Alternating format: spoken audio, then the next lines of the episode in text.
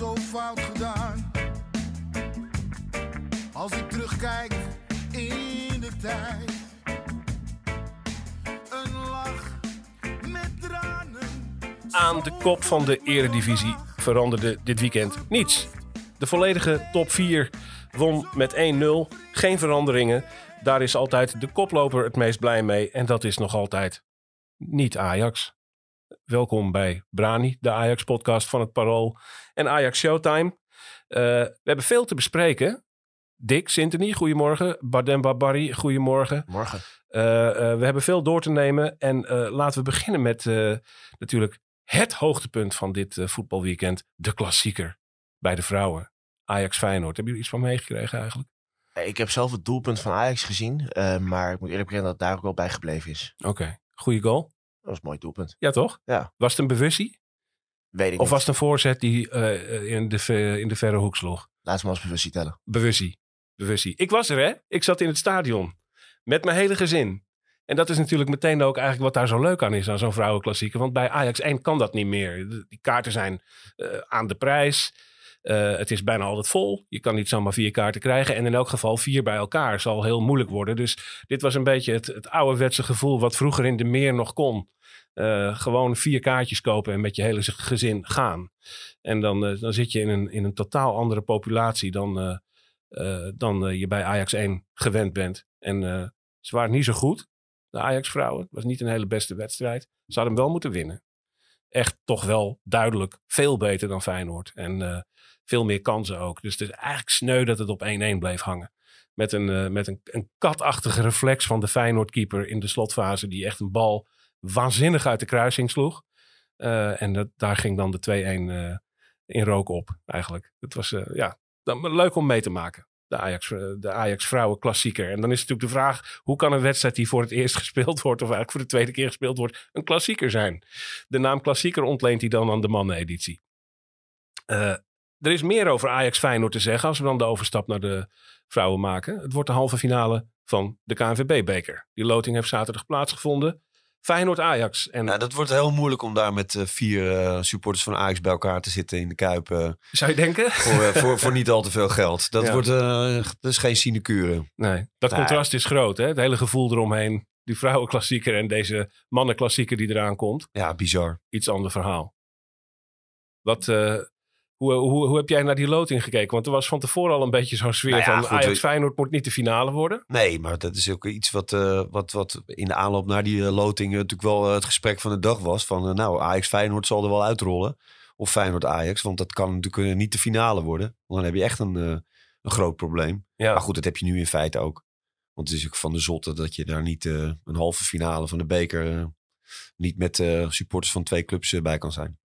dat zal in elk geval niet gebeuren. De Ajaxiden zullen daar niet bij zijn. En dan wordt het probleem denk ik al groot genoeg dat het normaliter een midweekse avondwedstrijd is. Het is al, alleen al de vraag, zelfs zonder Ajaxiden, wat de Rotterdamse politie daarvan vindt. Ja, ja het, is, eh, het is jammer. Ehm, ik bedoel, het is een verbod dat in eerste instantie voor vijf jaar zou gelden.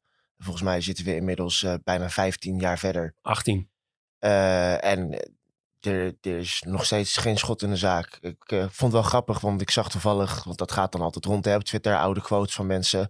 Dus ik zag toevallig een eh, bericht uit 2020, eh, februari toen nog voordat de corona losborstte. Toen was er wel kans op een finale tussen Ajax en Feyenoord in de beker. Ehm, en toen zei Abu Talib nog dat nou, het verbod geldt niet voor de beker. Dus als dat de finale wordt, dan zijn de Ajax-fans van harte welkom in de Kuip. Zei hij dat echt? Oh, dat, we... Dat, dat heb ik toen gelezen, maar ja. ja, het is, eh, het is jammer. Want er lijkt van een hele hoop partijen lijkt er een hele hoop welwillendheid te zijn om het in ieder geval te proberen. Ehm, maar er eh, lijkt geen schot in de zaak te zitten. We hebben nog eens een keer een finale gehad die over twee wedstrijden ging. eh, Ja, toch? 2000, ja, met in de Suarez-tijd was Ja, de Luis 2010. Suarez-tijd. 2010. Ja, toen moest hij in tweede. Dat Ja, zou waarschijnlijk... Dat is, al, dat is allemaal gekunsteld, weet je wel. En, en ik hoorde, of dat las ik eigenlijk net, ik heb het gisteren niet gehoord, maar dat, dat Hedwiges Maduro pleit voor de bouw van een nationaal stadion. Dus zoals in Engeland bijvoorbeeld Wembley. Waar Ja. dan het Nederlands elftal kan spelen en dit soort belangrijke wedstrijden in de beker ook eh, ingespeeld kan worden.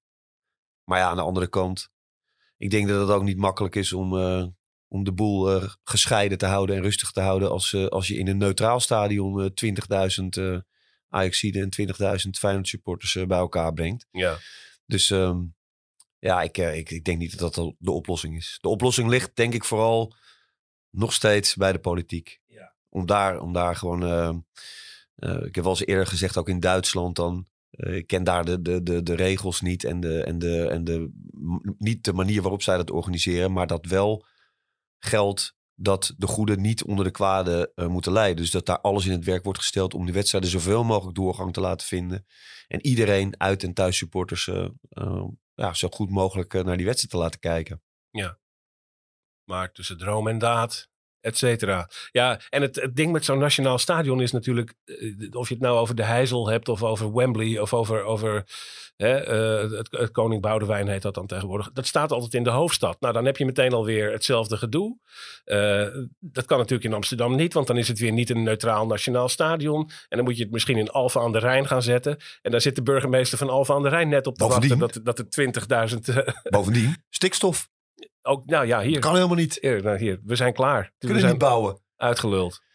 maar Eh, ik denk dat we in Nederland, ehm, als het gaat om behandelen van uitfans, ehm, of van fans überhaupt, best wel wat lering kunnen trekken uit het buitenland. Door uit Duitsland, maar ook uit Engeland bijvoorbeeld. Eh, ik was zelf voor de groepsfase van de Champions League, zowel naar de uitpotten bij Rangers als bij Liverpool. Nou, hoe je daar als fan behandeld werd, dat was echt een verademing. Ja, Ja. In, in, in positieve zin. Ja, ja, dat, dat kan ik alleen maar beamen. Best wel veel in Engeland eh, geweest met Ajax. En dat is eh, ja, eh, he- heerlijk in vergelijking met, met Nederland. Tenminste, als je je gedraagt. Hè? Want als je je niet gedraagt, dan ga je er daar des te sneller uit. En dat is ook meteen waarom ze het in de greep hebben. Dat ze gewoon niet bang zijn om dadergericht vervelende types ertussenuit te trekken. En dan is het niet van eh, laten we maar de-escalerend de hele groep omcirkelen en in een, een of andere sporthal zetten of zo. Nee, de, eh, de rotte appeltjes die gaan er gewoon uit. En ook op een niet mis te verstaande manier.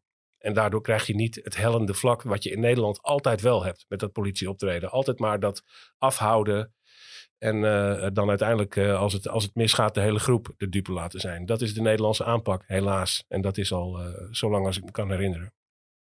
Eh, maar goed, nog even los van het feit dat het geen gunstige loting is. De, voor Ajax eigenlijk de zwaarst mogelijke, mogen we wel zeggen. Feyenoord uit. Veel erger had het niet gekund. PSV Ja, mag PSV uit. PSV, Ajax heeft het toch altijd moeilijker bij PSV dan eh, bij Feyenoord? Dat is volgens waar. Mij, laatste, zeker de laatste tien jaar. Dat is waar. Ja, ja. Dus eh, Maar ik denk dat Spakenburg uit nog wel het allermoeilijkst was geweest. Die zijn helemaal los. die zijn on fire. Ja, dus PSV, nou, die, die finale Ajax-Spakenburg in de Kuip. Dat wordt een eh, grote happening eh, op eh, 30 april. Hè? Leven we met z'n allen naartoe. Goed, laten we eventjes overstappen naar de, naar de eredivisie. De, de gang van zaken van dit weekend. We hadden Ajax-NEC. Ehm, het viel mij op dat dat een wedstrijd was waarover de meningen erg eh uiteenliepen. Er was een kamp dat zei eh, degelijk, goed gespeeld, zakelijk tegen een eh, tegenstander die de bus parkeert. En eh, uiteindelijk met veel eh, discipline en werklusten 1-0 over de streep getrokken. Hartstikke goed gedaan. En daartegenover stond het kamp niet aan te gluren zo slecht, niet te vreten. En de moed wat betreft de titelkansen zak je volledig in de schoenen. En tot welk kamp hoorde jij Badem Babari? Ehm, ja, toch wel tot het eerste kamp. Eerste kamp? Ja. Niet dat ik super tevreden was over de wedstrijd. Het had absoluut beter gekund, beter gemoeten. Eh, ik denk spel en balbezit op momenten, tempo was ja, toch wel te laag. Ehm, te vaak dat er dat je denkt, nou, eh, simpel, gewoon aannemen, opendraaien, doorspelen. Ehm, dat dat niet gebeurde. Maar over het algemeen, ehm, het was saai, maar je hebt in principe ook niks weggegeven. Je hebt eh, zeker in het eerste half uur, denk ik, bij Vlagen gewoon prima voetbal laten zien. Ja. Eh, je hebt een aantal kansen gecreëerd en uiteindelijk heb je gescoord. Nou, met een beetje geluk scoor je er nog één of twee. Gebeurt nu niet, maar prima. Uiteindelijk win je met 1-0. En je zit inmiddels in een fase van het seizoen waarin drie punten toch net eventjes iets zwaarder wegen dan in eh, oktober, bij wijze van spreken. Ja. Tot welk kamp hoorde jij? Dick Sinter? Ik behoor sowieso nooit tot een kamp. Oké, maar tot, tot kamp goed gedaan? nee, of maar tot kamp, als jij, eh, toch, als jij het graag in kampen wil verdelen, dan denk ik dat kamp nummer twee, waar je het net over had, Ja, eh, wel een beetje zal moeten wennen aan, aan wat ze gezien hebben. Want ik denk dat dit het wel is eh, voor de rest van dit seizoen. ja, dat denk ik ook. Ik, eh, ja, nou ja, goed. Het, maar het is ook wel logisch, toch? Het is, eh, de eerste, de eerste frisheid van, eh van Heitinga als nieuwe coach, trainer, eh, die is er eh, af. Hè. Die gaat er bij spelers natuurlijk op een gegeven moment ook van af. Ja. En eh, dat heeft een kleine, tot een kleine opleving eh, geleid, hier en daar, in het spel ook. Eh, ja, en nu zie je een soort zakelijkheid intreden. Van, eh, nou ja, goed, nog, het is bijna aftellen. Nog, eh, nog, nog tien wedstrijden in de competitie. Waarbij Heitinga ook letterlijk zei... we willen graag het publiek vermaken... maar op dit moment telt alleen winnen. Het moet even zo. Ja, goed, ik denk dat er echt wel, eh, ik denk dat er echt wel, er staat natuurlijk best wel wat druk op de ketel Ja. eh, nu. Ik denk dat er wel wat mensen op de tribune eh, die een bestuursfunctie of een directiefunctie bekleden bij Ajax ook wel met het, het zweet in de oksels zitten. Want het gaat wel ergens om. En als je ziet hoe dicht het bij elkaar staat. En jij had het net over de, de kans dat je nog misschien wel kampioen wordt. Nou, die is er. Die is heel klein, maar die is er. Maar de kans dat je vierde wordt is er ook nog, hè? Ja. En dan, eh, ja, dan denk ik dat heel veel mensen die ik net noemde uit directie en, eh en eh, clubbestuur en zo, toch wel een paar slapeloze nachten daaraan overhouden. Te beginnen met Suzanne Lenderink... die Nou ja, het, gewoon het, re- ieder- het rekensommetje mag maken. Nou ja, ja iedereen. Ik bedoel, Ja. Het is, het is zo belangrijk om in ieder geval die, die Champions League te halen. En we hebben de, de cijfertjes eh, gezien eh, van het afgelopen half jaar. En die zijn natuurlijk prachtig vanwege wat eh, transfers. Maar ja, dat is eh, ook al vaker gezegd. Dat is ook zo, eh, is ook zo verdampt, hè? Ja, Ajax moet tweede worden. Dat is echt de harde eis. En daar is alles eh, eh, primair op gericht. En dan zou de titel bijvangst kunnen zijn. Daar komt het eigenlijk een beetje op neer. Ehm, eh, Ajax als we, gewoon kampioen worden, toch? dat, het kan. Zolang het kan, kan het. Bademba, hè, toch? Kijk, of het, eh, hoe groot de kans is, dat is natuurlijk ten tweede. Maar ik denk eh, dat je als Ajax nu niet moet richten op, nou, we moeten in ieder geval tweede worden. Want dan ben ik bang dat je, ehm, dat je weg gaat zakken. Je moet gewoon focussen op die titel. Een beetje met de mentaliteit, daar ga je voor een 10, dan krijg je een 8. Zo is het. Ja. Ja. Alles winnen. Eh, en ik moet zeggen, ik zat naar Feyenoord te kijken tegen FC Groningen. Ook niet heel florissant hoor. Als die nog eh, naar Sparta uit moeten en misschien tegen een eh, knokkend Kambuur en zo. Dat- weet je wel, daar, kan er ook nog, daar kunnen ook nog steken vallen. Maar bij Ajax Maar dat, geldt voor PSV en AZ net zo goed. Die Ja. hadden ook best wel een, een, een worsteling. Maar ja, het, het wordt wel vier keer 1-0. En dat is geen toeval. Nee. nee, Daar geloof ik niet in. nee. Dat is, Maar goed, het is, wel, het is natuurlijk wel een geweldige ontknoping. Want ja, er zijn vier clubs die nog meedoen. Ja. Ja, het is, eh, elk, elk weekend is eigenlijk eh, volle bak spanning. En dat is toch het mooiste wat er is. dat zal nog even zo blijven ook. Ja. Eh, ehm, laten we even kijken naar de opstelling waarmee Ajax in het veld verscheen. Dick, daar viel natuurlijk vooral op dat Kenneth Taylor eventjes moest banken, zoals dat dan tegenwoordig in jargon heet. Zijn plek kwijt aan Kelvin Bessie in feite, met de bekende omzetting als gevolg. Ehm, hoe kijk jij daarnaar, Kenneth Taylor? Toch geslachtofferd. Maar ja, goed, wel iets wat, wat, wat heel langzaam zo eh, zich, zich aandiende. En ja, ik, ik blijf erbij dat Heitinga eigenlijk altijd wel logische beslissingen eh, maakt. Dit is ook een beetje voortgevloeid uit, uit voorgaande wedstrijden. Dat je dacht, nou, die Bessie daar achterin is toch wel fijn. En zeker met Alvarez op het middenveld. Maar goed, als Alvarez dan op het middenveld speelt, wie moet er dan... Nou, dan is het, ja, de zegt die, dan zegt die. Maar goed, Taylor, dat zat er wel een klein beetje aan te komen. En eh, dus ja, ik vond dat heel logisch.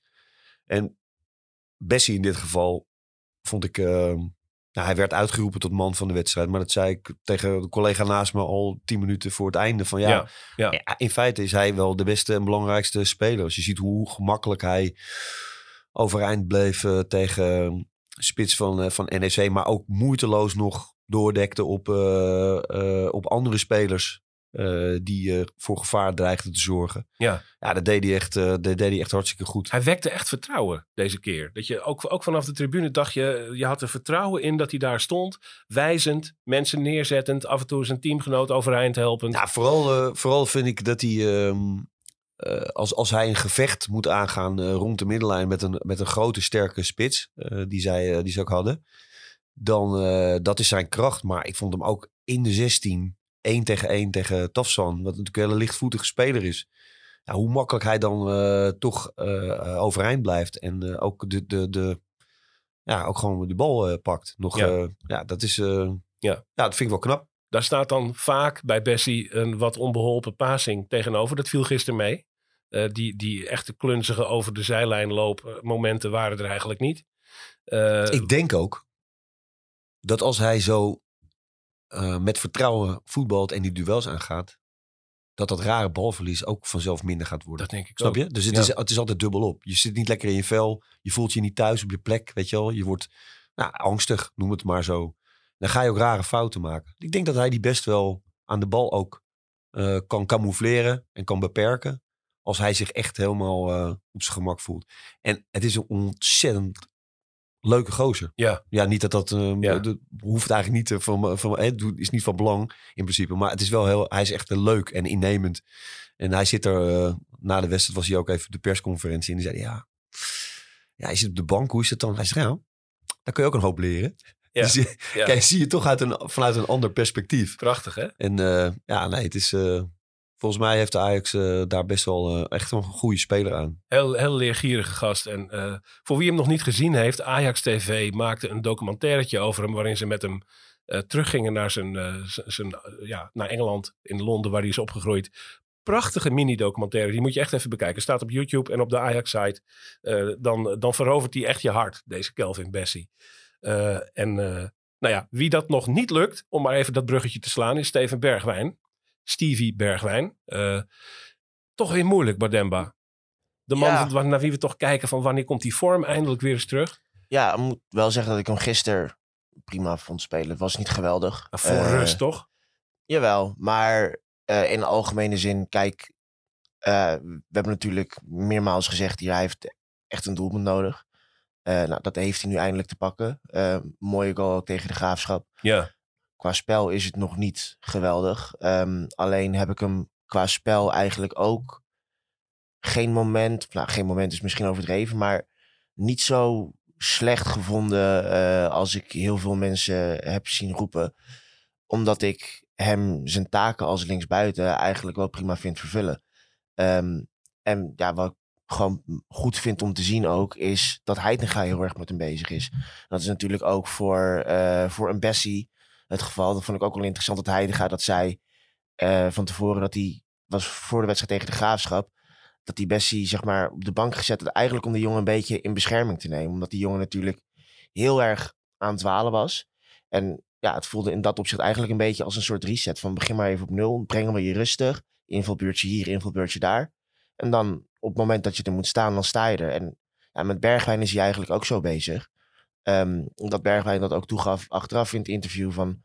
Ik heb met de trainer beelden teruggekregen en eigenlijk ben ik gewoon te wild. Ik ben zo erg op zoek naar dat doelpunt dat iedere keer als ik in positie kom om te schieten, als ik een kans krijg, dat ik eigenlijk te wild ben en te snel schiet, niet genoeg mijn rust pak. Ja. Nou, en in dat opzicht heb ik er ook wel vertrouwen in dat hij te gaan vanzelf eh, op die manier Bergwijn weer tot de Bergwijn maakt die we begin van het seizoen gezien hebben. En in de tussentijd vind ik Bergwijn eigenlijk de meeste wedstrijden wel een zesje scoren. Dat is te weinig voor iemand eh, als Bergwijn. Voor Ja. iemand met zijn kwaliteit. Ehm, maar ik vind het ook niet zo verschrikkelijk slecht als de meeste. Mag ook aangetekend worden dat misschien wel het beste moment dat Ajax aanvallend creëerde was in de eerste helft. Een prachtige flitsende aanval. Waarbij uiteindelijk Bergwijn hard en laag eh, op doel schoot. Eh, die had je al geteld. Bijna, die, bij bijna elke keeper zou die erin gaan. Bij Sillissen niet. Die eh, tikte hem eh, waanzinnig mooi uit de benedenhoek. Dus daar had hij bijna dat doelpunt in een competitiewedstrijd. Wat hij, wat hij zo hard nodig heeft. Ja, het is ook... eh, hij, hij, hij liep er onder Schreuder de laatste periode echt verloren bij. Er ging echt alles aan hem voorbij ook. Weet je wel? Ja. Hij was er niet.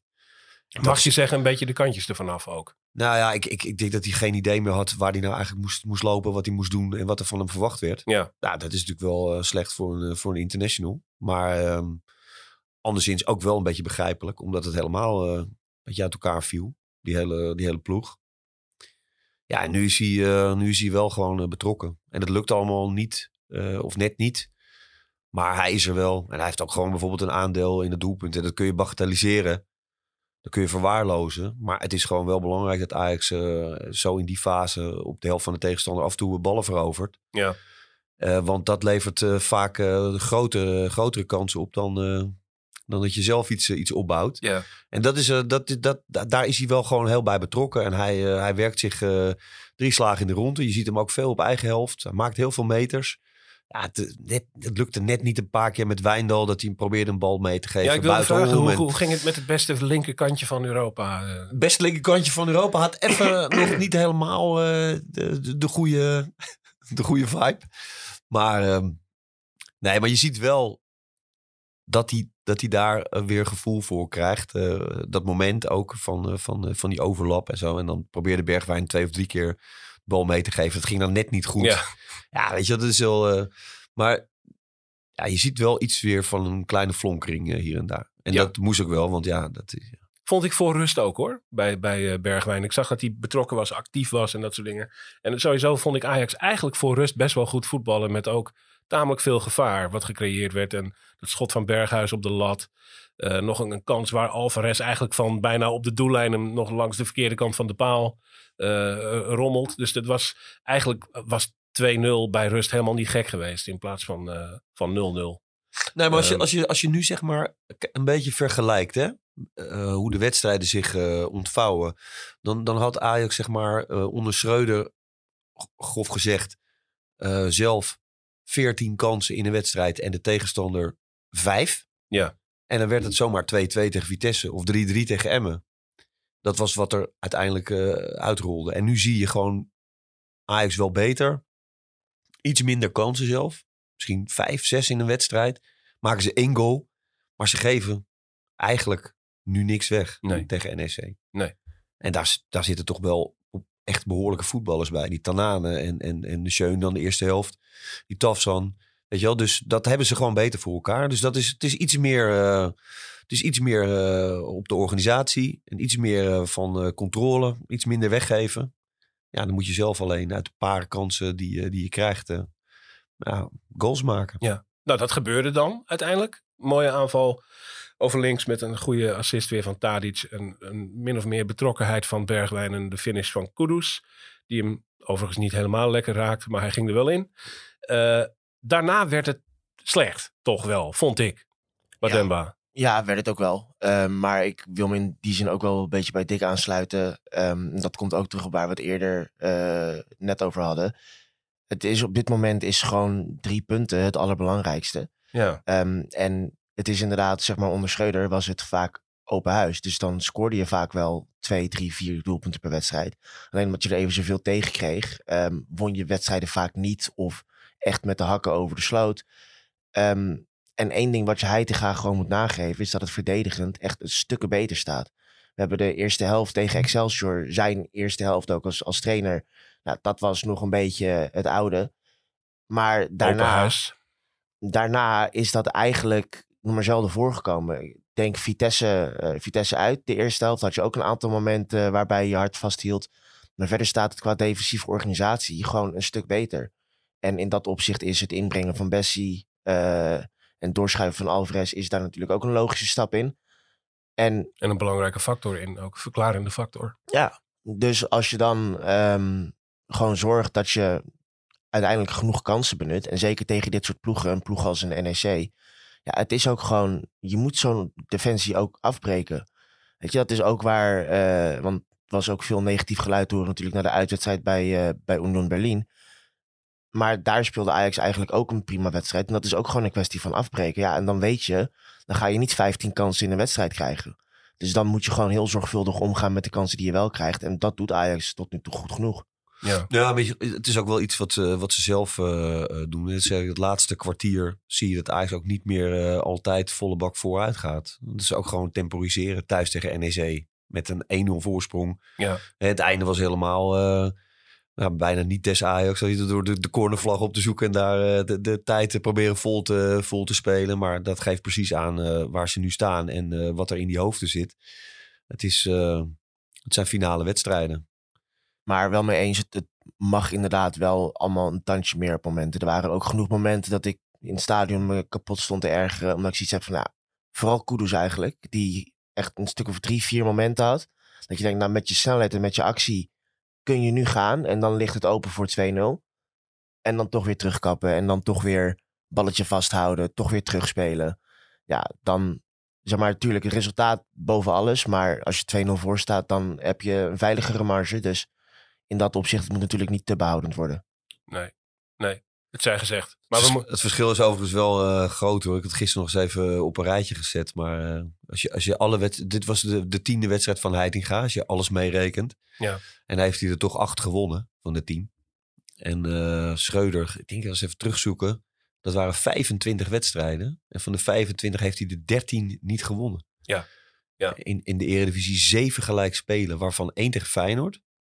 En die andere zes was gewoon, eh, ja, zeg maar... eh, alles buiten de top vijf. Nou ja, Twente dan. Twente zat erbij. Ja, maar ook Volendam, en Vitesse, Emmen.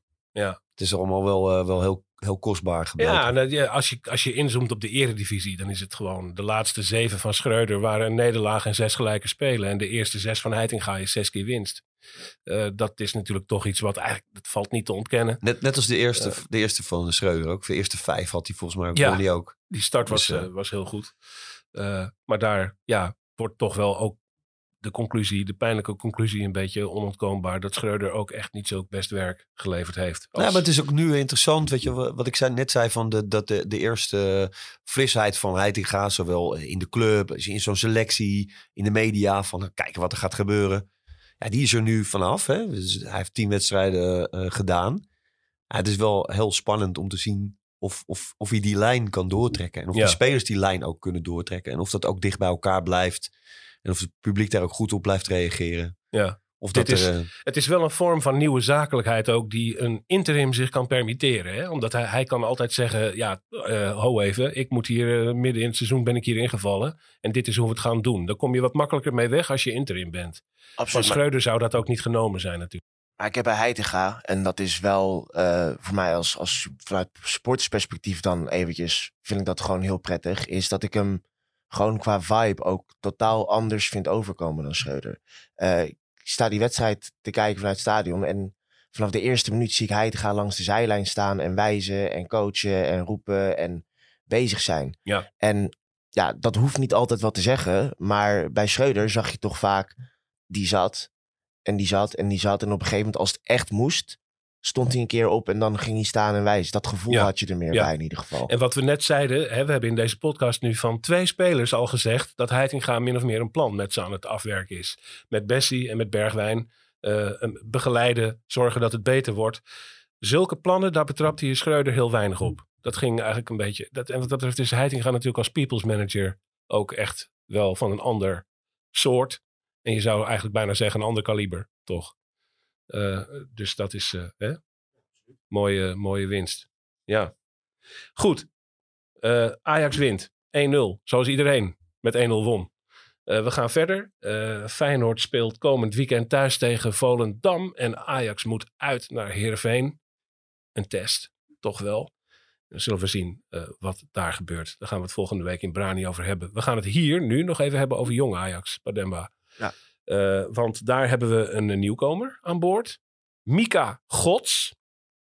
En jij hebt iets over hem te vertellen. Ja, nee, ik heb eh, de afgelopen weken heb ik een paar mensen over hem gesproken. Een paar Belgische journalisten. Eh er komt later, deze week komt er ook een artikel over online bij, bij Ajax Showtime.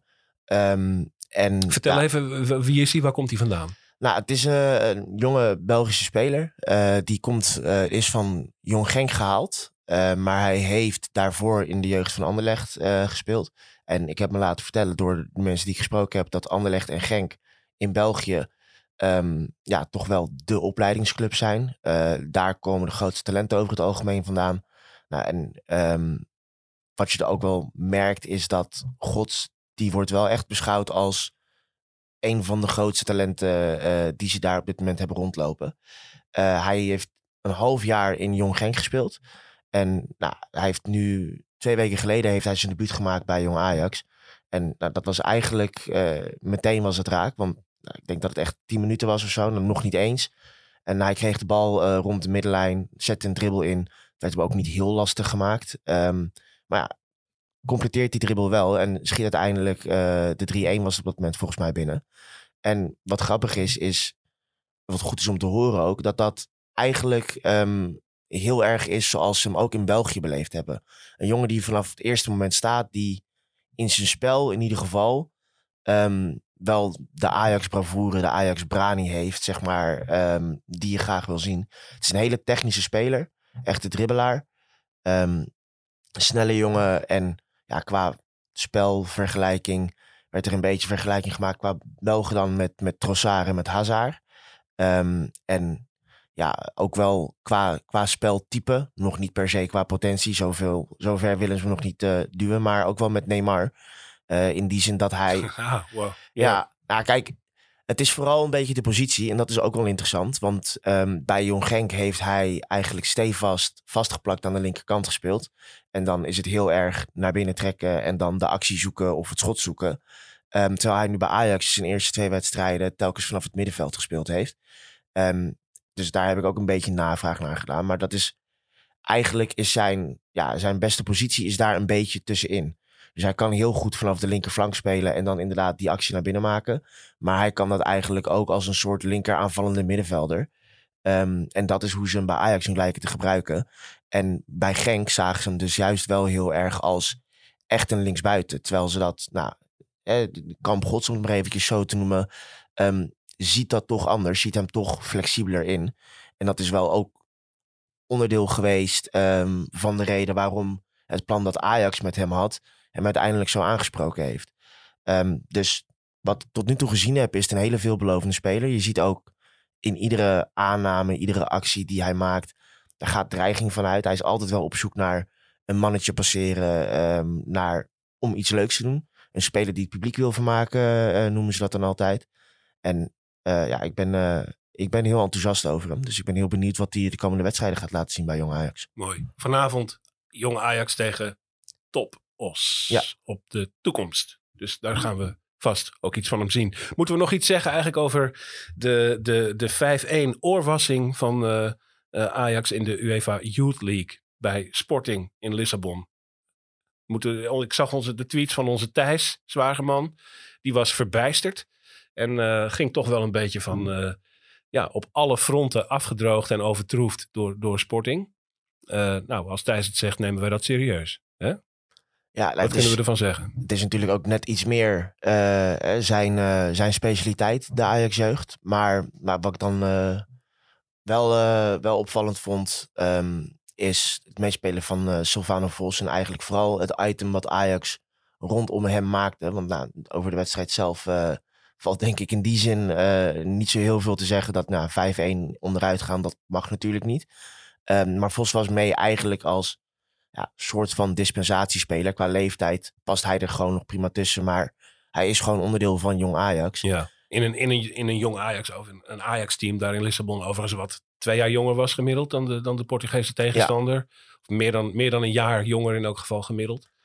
Ja, dus ook dat natuurlijk mag geen excuus zijn. Maar het speelt wel allemaal mee. Ja, Ehm, maar wat ik mooi vind eigenlijk aan Vos, om dan een beetje het brugje terug te slaan naar jong Ajax, is die is, eh, heeft vorig seizoen gedebuteerd en heeft toen zeg maar een paar keer eraan mogen ruiken. Ehm, dit seizoen echt definitief overgegaan naar jong Ajax. En die jongen die is eigenlijk al vanaf zijn achtste zit hij bij Ajax. Eh, wordt hij bestempeld als een van de grote talenten. Samen met een Michel Hooy en een Van Axel Dongen bijvoorbeeld. Hebben veel met elkaar in de jeugd gespeeld. En die heeft eigenlijk nooit op de bank gezeten. Die heeft nooit wissel gestaan. Die heeft altijd alles gespeeld. Altijd overal de beste. En die moest het in het begin van het seizoen ineens doen met een plaats op de bank.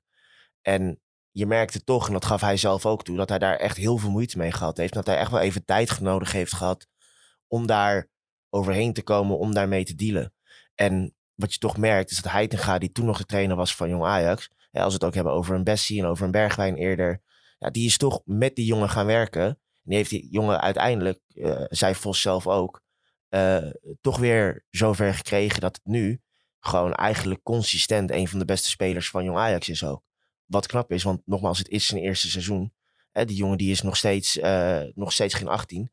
Dus ja, het is wel mooi om te zien hoe snel hij eigenlijk die stijgende lijn weer te pakken heeft. Ja, er komen dan natuurlijk ook de Amsterdamse praatjes bij met ik moet Edson Alvarez opvolgen als die komende zomer weggaat. Hè? Daar houden we wel van. Nou, Ja, nee, goed, uiteindelijk zijn het toch altijd allemaal wedstrijden die eh, in het teken staan van de ontwikkeling van eh, individueel eh, talent. Ja. En uh, jongen als Joral Hato gaat gewoon ook niet mee naar zo'n wedstrijd, omdat Ajax vindt dat het belangrijker is dat hij nu lekker bij het eerste blijft. Als ze echt heel goed zijn, dan slaan ze die fase ook gewoon helemaal over. En uh, degene die die stap nog net niet kunnen maken, die moeten dit soort potjes spelen. Dus uiteindelijk kan zo'n 5-1 nederlaag ja, goed zijn voor de ontwikkeling van bijvoorbeeld iemand als Vos. En die andere tien, die uh, komen misschien nooit uh, in Ajax 1. En dat is ook helemaal geen schande. Het is allemaal het teken van de ontwikkeling van, van jonge spelers. Ja, dus zelfs zo'n 5-1 niet al te veel gewicht aanhangen. Al was het wel even slecht. Ja, gewoon kijken naar, naar, naar spelers individueel. Ook in zo'n wedstrijd. Wie er, dan, uh, wie er dan wel overeind blijft nog. Wie nog wel zijn ding blijft doen. Of wie echt uh, door het ijs heen zakken. Dat is, gewoon, dat is wel aardig om te zien. Ja, ja. En zo moet je eigenlijk ook naar Jong Ajax kijken. En daar vond ik wel de afgelopen tijd, wat ik van Jong Ajax gezien heb, eigenlijk die Vos toch altijd vaak uh, bij de betere zitten. Ja, nou absoluut ook bij, bij Willem II uit anderhalve week terug. Um, ging Jong Ajax eigenlijk relatief kansloos gingen ze onderuit. De stand was uiteindelijk 2-1. Maar als je gaat kijken naar de wedstrijd zelf, heeft Jong Ajax eigenlijk geen moment echt goed in de wedstrijd gezeten. Um, maar één iemand eigenlijk die dat wel had, en dat was Vos. Die had ook bijvoorbeeld een hele belangrijke ingreep uh, met een geweldige tackle in de eigen 16 vol op de bal. Toen het nog um, uh, 1-0 voor Willem II stond. En die hield zich gewoon uitstekend staande tussen wat grotendeels gewoon eredivisiewaardige spelers zijn natuurlijk ook bij Willem II. Um, dus ja, nogmaals, het is wat Dick zegt. Je moet uiteindelijk moet je kijken naar uh, welke spelers staan erop en welke spelers houden zich wel staande.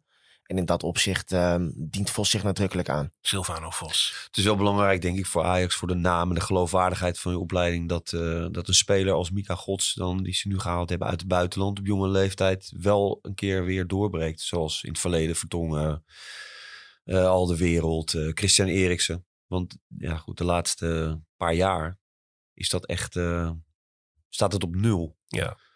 Wat dat betreft heeft Ajax met Belgische verdedigers ook een betere geschiedenis dan met Belgische aanvallers. We denken aan Wesley Sonk en Tom de Mul en dat soort mannen. Ja, Wesley Sonk, dat is, die was al een, een, international. Ja, dat gaat echt een om, om, om ja. jonge, jonge spelers. En daar ja. hebben ze natuurlijk heel veel van gehaald uit het buitenland. En soms heeft dat ook heel veel geld gekost.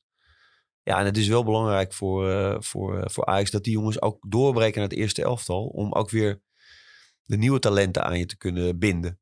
Want als dat uh, gewoon nooit meer lukt, dan maken spelers misschien een andere keuze. Kijk vanavond naar Jong Ajax tegen Top Os. En let dan in het bijzonder op Silvano Vos en Mika Gods.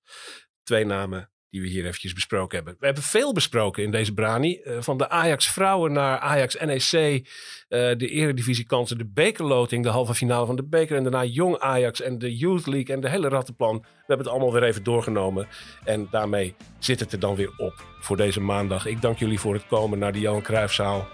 Bademba, dankjewel. Dick, dankjewel. Graag gedaan. Wij zien elkaar over een week weer. Ik uh, zeg er tot slot nog bij dat de techniek en de productie van deze podcast in handen was van Josien Wolthuizen, zoals altijd. En dat de uh, leuke, fijne, herkenbare Brani-muziek gemaakt werd door de band Ja 6. Dit was Brani. Tot volgende week.